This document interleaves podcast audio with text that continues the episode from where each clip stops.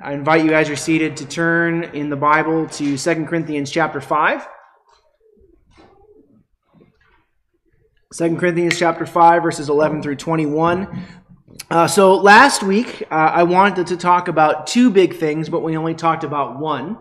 Uh, so just to remind you, we talked last week about how Paul learned to see himself and the Christians around him through the reality of their life together with Christ, both the reality of their future life together in perfected glory and the reality of their current life together through the Holy Spirit. Uh, and that thread that we looked at last week is still woven through our passage this morning. You'll hear it when Paul says things like this very famous verse, "Therefore, if anyone is in Christ, he is a new creation. Behold, the old is gone, the new has come." I'm really excited to explore this thread more with you this morning, uh, but I'm actually maybe more excited to add to it that second big thing I wanted to cover last week but didn't get to, which is how Paul uh, harmonized the two desires that were in conversation in his heart. The desire to stay and help the church and the desire to go be with Jesus. Paul essentially said, as we saw, I want to be with Jesus, but I also want to be here giving you Jesus. Now, at the center of that desire is Paul's statement immediately before our section this morning. It's how we ended our section last week. It's verse ten. I'm going to read that for you. He says, "For we must all appear before the judgment seat of Christ, so that each one may receive what is due for what he has done in the body, whether good or evil."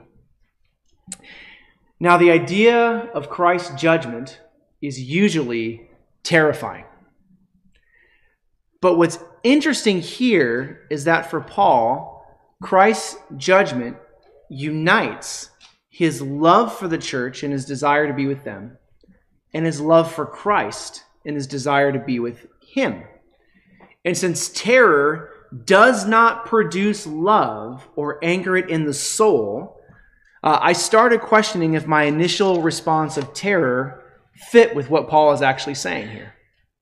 And then I really started questioning my initial understanding when at the end of this section, which we're going to look at next week, Paul uses the judgment of Christ as the way to encourage the Corinthians to open their hearts wide to him. And again, terror isn't something that creates wide open, vulnerable, welcoming hearts to each other.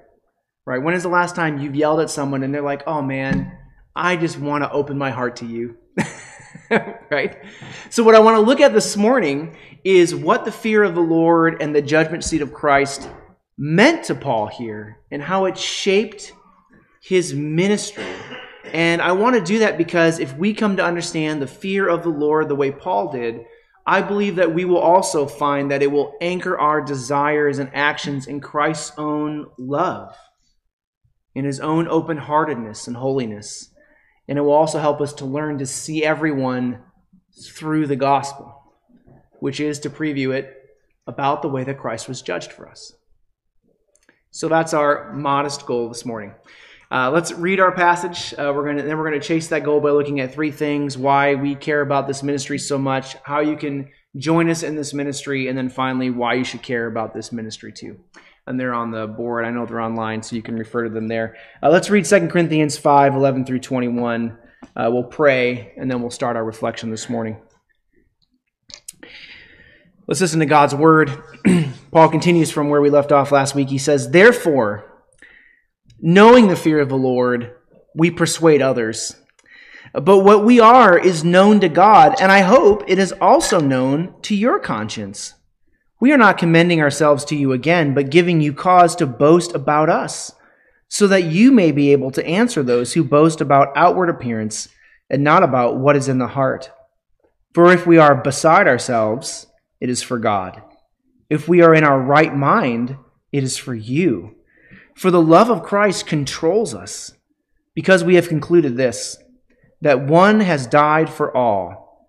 Therefore, all have died. And he died for all, that those who live might no longer live for themselves, but for him who for their sake died and was raised. From now on, therefore, we regard no one according to the flesh. Even though we once regarded Christ according to the flesh, we regard him thus no longer. Therefore, if anyone is in Christ, he is a new creation. The old has passed away. Behold, the new has come. All this is from God, who through Christ reconciled us to himself and gave us the ministry of reconciliation. That is, in Christ, God was reconciling the world to himself, not counting their trespasses against them, and entrusting to us the message of reconciliation. Therefore, we are ambassadors for Christ, God making his appeal through us. We implore you, on behalf of Christ, be reconciled to God. For our sake, he made him to be sin, who knew no sin, so that in him we might become the righteousness of God. Thus far, the reading of what can only be God's own word, and what really deserves about fifty sermons. Let's pray. Uh, Father, we thank you for this word, uh, which uh, we can feel the power of, which we can sense the profundity of. But Lord, we know that its depth, its wisdom, its power, its life will not affect us unless your Spirit goes forth with it uh, to bless it to us. And so, Lord, we ask humbly uh, that you would give us ears to hear your word, minds to understand it, hearts to believe it. Father, may the words of my mouth as your preacher and the meditation of all our hearts as those called to hear and receive and respond to your word by faith, may it all now be pleasing in your sight. And we ask this in Jesus' name. Amen. So the first thing we're going to look at this morning is why the Apostle Paul and Pastor Timothy and really their whole ministry team behind this letter care so much about this specific ministry of reconciliation. And here's the short answer.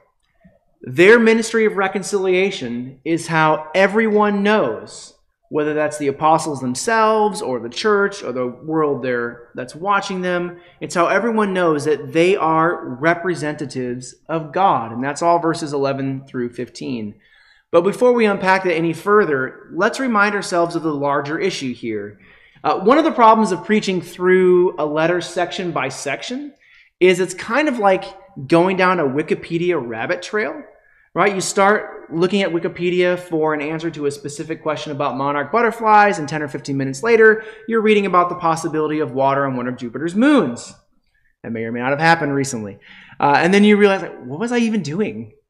Right, the details are important, they're interesting, but sometimes they can pull you away and down some trails that get you away from the larger point. So let's remember the larger point. The reason why this whole section of the letter exists is because the Corinthian congregation is not welcoming back a repentant sinner. It's been a while, but back in chapter two, Paul says this. I'm going to read it for you. Now, if anyone has caused pain, he has caused it not to me, but in some measure, not to put it too severely, to all of you. For such a one, this punishment by the majority is enough. So you should rather turn to forgive and comfort him, or he may be overwhelmed by excessive sorrow. So I beg you to reaffirm your love for him. Paul begs for the congregation to take action and openly embrace this brother in love, to greet him at church, to pray with him, to invite him over for dinner. And not just for this brother, but for Paul and Timothy too. Remember back in chapter one, we read how Paul and Timothy changed their plans to visit because they knew that if they visited at that time, if they had done what they had planned, that it would end up being a, a much more painful visit than was needed at that particular time. And I think if you put these two things together, the problems they have in relating the apostle and Timothy because they changed their plans, and the problem in receiving this brother who is repentant and needs love, I think you can see that the congregation of Corinth just had a real problem with bitterness, forgiveness, openness, and I think generosity. It was a church where you couldn't really be a sinner in reality, but only in theory. Uh, you couldn't be a failure or fail. You couldn't have big weaknesses. Uh, I think it was a church where disagreement was probably socially dangerous. Uh, it was certainly a church where forgiveness was hard to get and apparently pretty fragile, right? You felt like you were always a half a step away from just being rejected. Now, let me ask you, does that culture, does that community, does that look like Jesus? No. If you just read the Gospels, which Paul clearly knew, we've seen reference after reference to the Gospel of Matthew and John already in this letter. Jesus is constantly surrounded by people who, many for the first time, are welcomed and loved by him. Jesus listens to them. He opens his arms to them. He forgives them. He helps them. He feeds them and clothes them and prays with them and for them. And he does it again and again and again. Just ask the disciples and the tax collectors who were always around him. See, the culture of Jesus' community when he was ministering uh, bodily on earth is one where forgiveness is solid, where weakness was welcomed, and where failure was met with mercy. It's one where sinners are given tangible help and time necessary to grow and to mature in a community that actually wants them to be a part of it. Think about Nicodemus. How long did it take him to be embraced, to embrace the community of Christ? Did Jesus ever cast him away? Think about Peter, Mary Magdalene. You can probably add your own names from the gospel. See, the community and the culture that Jesus created uh, is a community of welcome, hospitality, love, and mercy, and solid forgiveness. And that's the community that Jesus wants his churches to have. And now I know that all of this might seem kind of far afield from our passage, but it is not. Look at what Paul says in verse eleven. He says, "But what we are is known to God, and I hope it's also known to your conscience." What does Paul mean when he says, what we are is known by God? Does he mean God knows that we're apostles? We have authority. Listen to us. I don't think so. I don't. I, I mean, that hasn't really been something he's talked about at all here. See, here, I don't think Paul is interested in office or leadership or those kinds of things. I mean, maybe they're in the background. They probably are in the background, but they're not in the foreground. What is in the foreground? What have we been looking at for like the last three or four weeks? Jesus' presence in his people. Right, Paul has been talking about carrying around the death of Jesus and manifesting the life of Jesus to each other and to the communities that we're in. Before he talked about, uh, how, about that, he talked about how God's people's lives shine with the transforming glory of Jesus. He's talked about the way that Jesus brings comfort and hope and help and welcome through his people by the Holy Spirit. And so when Paul says God knows what we are, what he's saying is we are people who have met Jesus and been changed by him, and we know he can see that, and we hope you can see that too. Now, why would Paul expect them to be able to see that? Right? It can feel a little maybe arrogant, right? Hey, you should be able to tell that I'm from Jesus, right? Well, here's why. Because they live with sinners the way that Jesus does. With humility and sacrifice. Openness that makes them vulnerable to being hurt, as we can see throughout his tenure with the Corinthian Christians.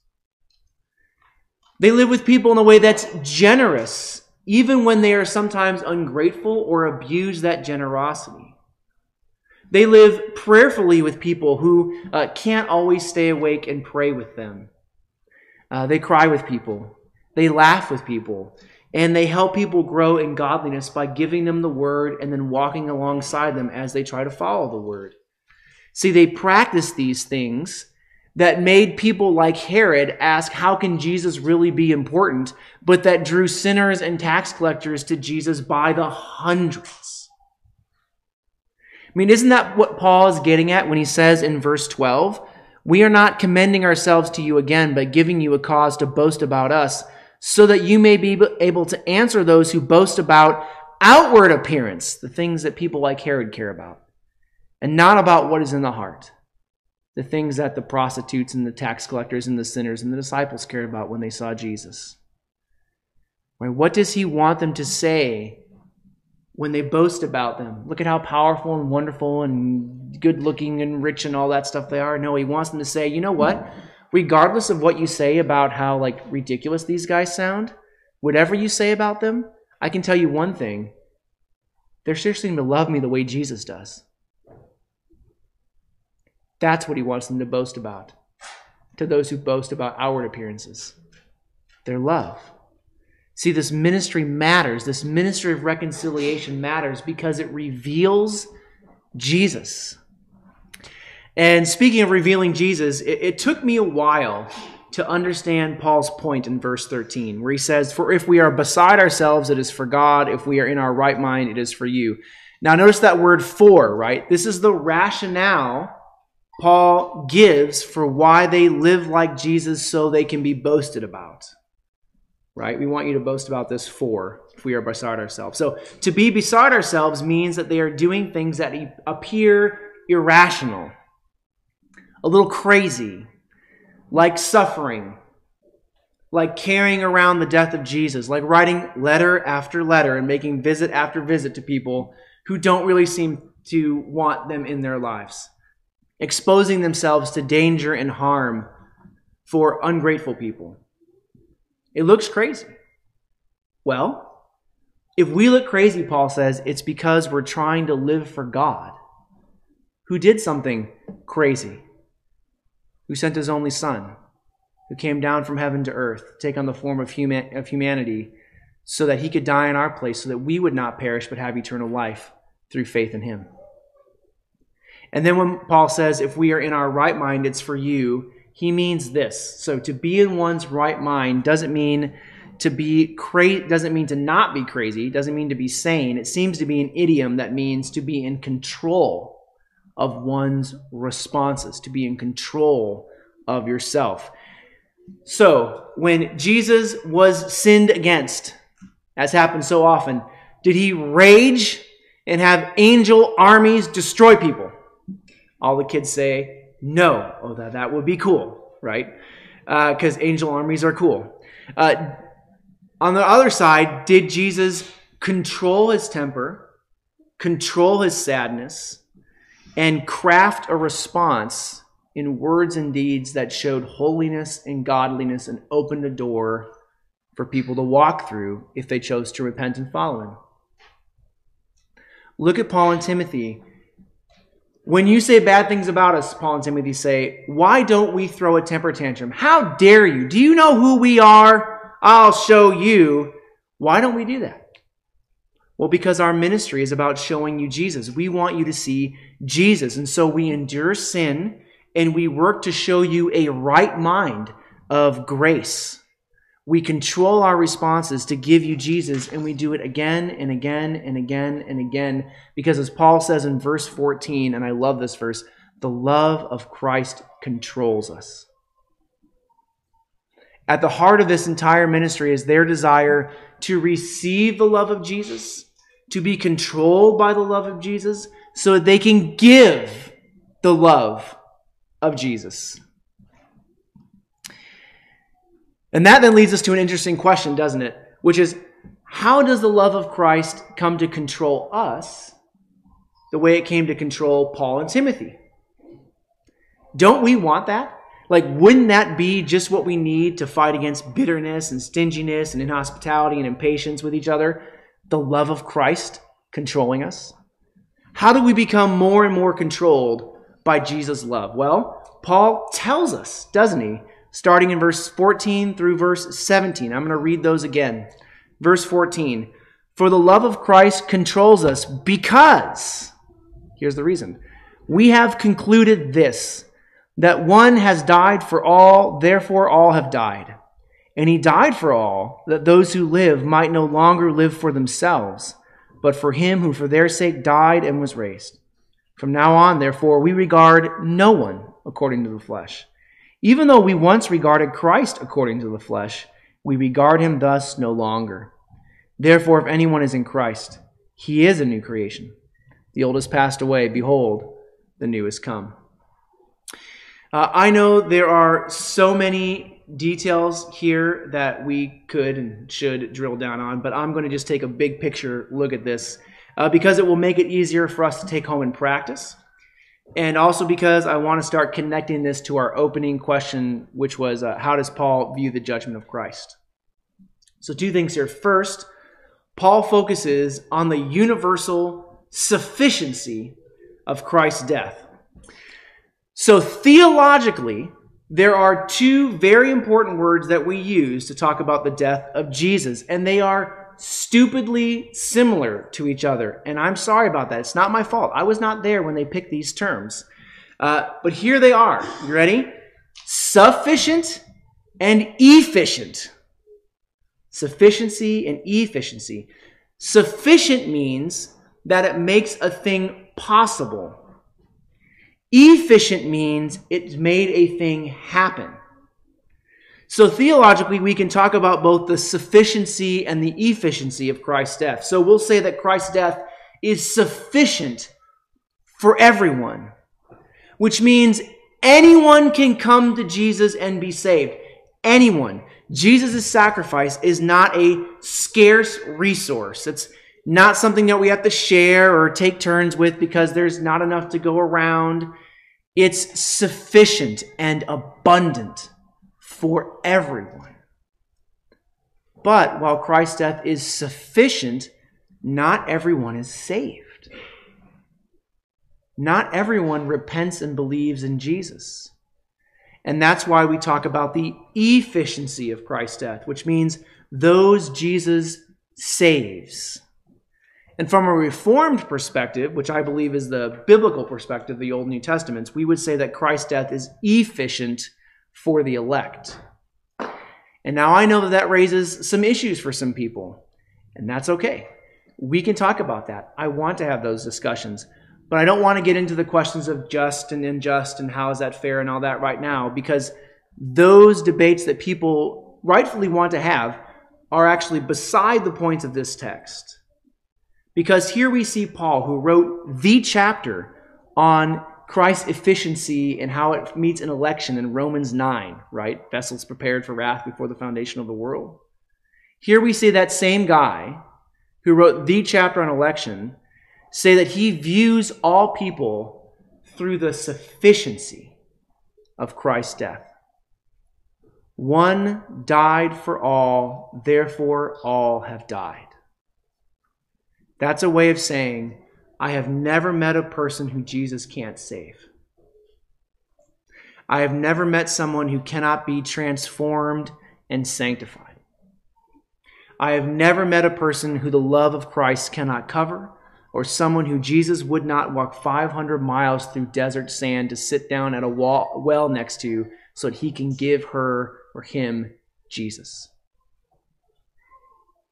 And just to prove it, this is exactly what Paul means. In verse fifteen, he says, "And he," that is Jesus, "died for all, that those who live might no longer live for themselves, but for him who for their sake died and was raised." So Paul here talks about the universal sufficiency of Christ's death and its efficiency, its effect in the lives of those who believe. So he died for all. That's sufficiency. That those who live, meaning Christians, right? That's efficiency. Those who have been effected by Christ's death. And by the way, what is the effect of Christ's efficient death in Christians' lives? It's that they would now live their own lives for Jesus by showing the world the power of Christ's death and life, by learning to live as Jesus calls them to live with everyone. And this is why Paul says in verse sixteen this amazing sentence. This is amazing. From now on, I'm going to show you why it's amazing, but it's amazing. From now on, therefore, we regard no one according to the flesh. Even though we once regarded Christ according to the flesh, we regard him thus no longer. So when Paul talks about the flesh, what he means is our sin nature. That part of us that loves idols, controversy, hatred, gossip, anger. The flesh is what created social media, right? Amen. Amen. No. All joking aside, the flesh is what deserves death and hell. So when Paul says that because of the universal sufficiency of Christ's death, we regard no one according to the flesh, what he clearly must mean is that he no longer thinks of people as objects of wrath and justice and death, but as objects of love and forgiveness and life. He's learned to view them through the same set of glasses that God viewed the world when he sent his only Son out of the overabundance of his love. And I don't want to go long in this, but I want to give an example of how we tangibly view people according to the flesh. So in movies, when bad guys die, don't we rejoice? Uh, I just watched a movie, which I'm pretty sure I watched earlier this week, maybe it was late last week, and the bad guy gets rammed off a cliff by Liam Neeson in a semi-truck, which is pretty sweet. Um, or so I thought. And it just so happened uh, that as I watched this occur, uh, my wife sits down next to me and I look over at her and I say, "Good, yeah, that's what he deserves. I'll do the same thing to him." And then in the back of my head, which I didn't share with my wife, I heard the still small voice of the Holy Spirit through the Bible say, "Is that really what Jesus wants you to think?" See, we can train ourselves to look at sinners as the objects of wrath, death, and justice, and rejoice when they get it, even though we are, as God's people, the objects of love, forgiveness, and life, and rejoice that we got it. And when we look at people that way, we are regarding them according to the flesh. And by the way, that kind of regard is exactly what creates churches that don't look like Jesus, because that perspective justifies their poor treatment of other people and even rejoices when we inflict pain on them. You're just getting what you deserve. And I'm happy about it here in my heart. Paul says no. The sufficiency of Christ's death teaches us something different. People are not, in God's eyes, in the first instance, objects of wrath, but objects of love. And they need to meet the one who loved them to death on the cross, right? They need to meet Jesus, who died on the cross to save sinners, to give them life, of whom you and I are the chief sinners, who have received it first and foremost from Jesus as a gift. Final point. Why you should care. It's going to be very quick. Notice that Paul says, surprisingly, uh, that though we once regarded Christ according to the flesh, we do so no longer. And what he means there is that at one point, uh, we thought Christ did deserve to die. He didn't, but we thought he did. Uh, and here's how we know it. That's Paul's point. In verses fourteen and fifteen, he talks about Christ's death on the cross, about how he bore our sins and our transgressions. And also in verse twenty-one, he says this amazing statement, right? This profound theological observation. For our sake, he made him to be sin who knew no sin, so that in him we might become the righteousness of God. Everything in these last verses is focused on how Christ bore in his own body our punishment for sin. And if you read the gospel accounts, those who regarded Christ according to the flesh, Herod, the Pharisees, the Sadducees, the Roman soldiers arrayed around him, the people gathered on the cross, they regarded Christ the same way. Good, let him die. If he's a son of God, let him come down. But he's not. He's getting what he deserves. But of course, Jesus did not deserve to die. And through his undeserving death, he gave us life and made us in him to become the very righteousness of God. And his life has this transforming effect on us, doesn't it? So much so that Paul says in verse fifteen, that super famous verse that everyone should have memorized, "Therefore, if anyone is in Christ, he is a new creation. The old has passed away. Behold, the new has come." Again, there's so much here, but just for the time we have left, notice that one of the old things that's passed away in our lives in this context and has been replaced by the new creation power of Jesus is the way we view each other, as people who need to be and can be, and as Christians are, reconciled to God, made friends. I mean, that's just verse eighteen through twenty. All this is from God, who through Christ reconciled us to himself and gave us the ministry of reconciliation. That is, in Christ, God was reconciling the world to himself, not counting their trespasses against them, and entrusting to us the message of reconciliation. Therefore, we are ambassadors for Christ, God making his appeal through us. The effect of Christ's new creation work is to make us ambassadors for Jesus, people who look at others not as objects of divine wrath, but as objects of divine love, as people who can be redeemed.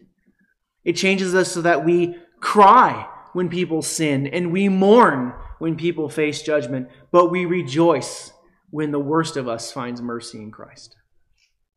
And this is why the judgment of Jesus is actually encouraging for Paul, because the judgment of Jesus is the thing that gives life and salvation. There's more I want to say. We're going to talk about it more next week, Lord willing, when we look at how all of this helps us open our hearts to one another. Uh, but for right now, let's just end with this. Because of Jesus' sacrifice on the cross, where he bore our sins to give us life, because that is sufficient for everyone's salvation, we need to learn to see that in Christ, God's judgment, in the first instance, is aimed at life. It's aimed at life and repentance and reconciliation. And we need to learn to see everyone around us as those whom God wants to love back to life through Jesus. And as we prayerfully grow in this perspective, our church will more and more have a culture that shows that we are from Jesus. And we will be better and better ambassadors for Christ. And God will make a more and more forceful appeal through us as he extends Jesus' forgiveness to everyone. And as we watch people repent and believe in him, let's make that our goal. Amen. Let's pray. Father, thank you that when you look at us, you see a people you want to minister to and sacrifice for. Uh, you see a people who you want to love back to life and have loved back to life through Jesus. Uh, please teach us to see each other and everyone we meet with the same perspective, so that we would be faithful ambassadors of Christ, uh, who minister the redemptive presence of Jesus to those who are around us. And we pray this all in his name. Amen.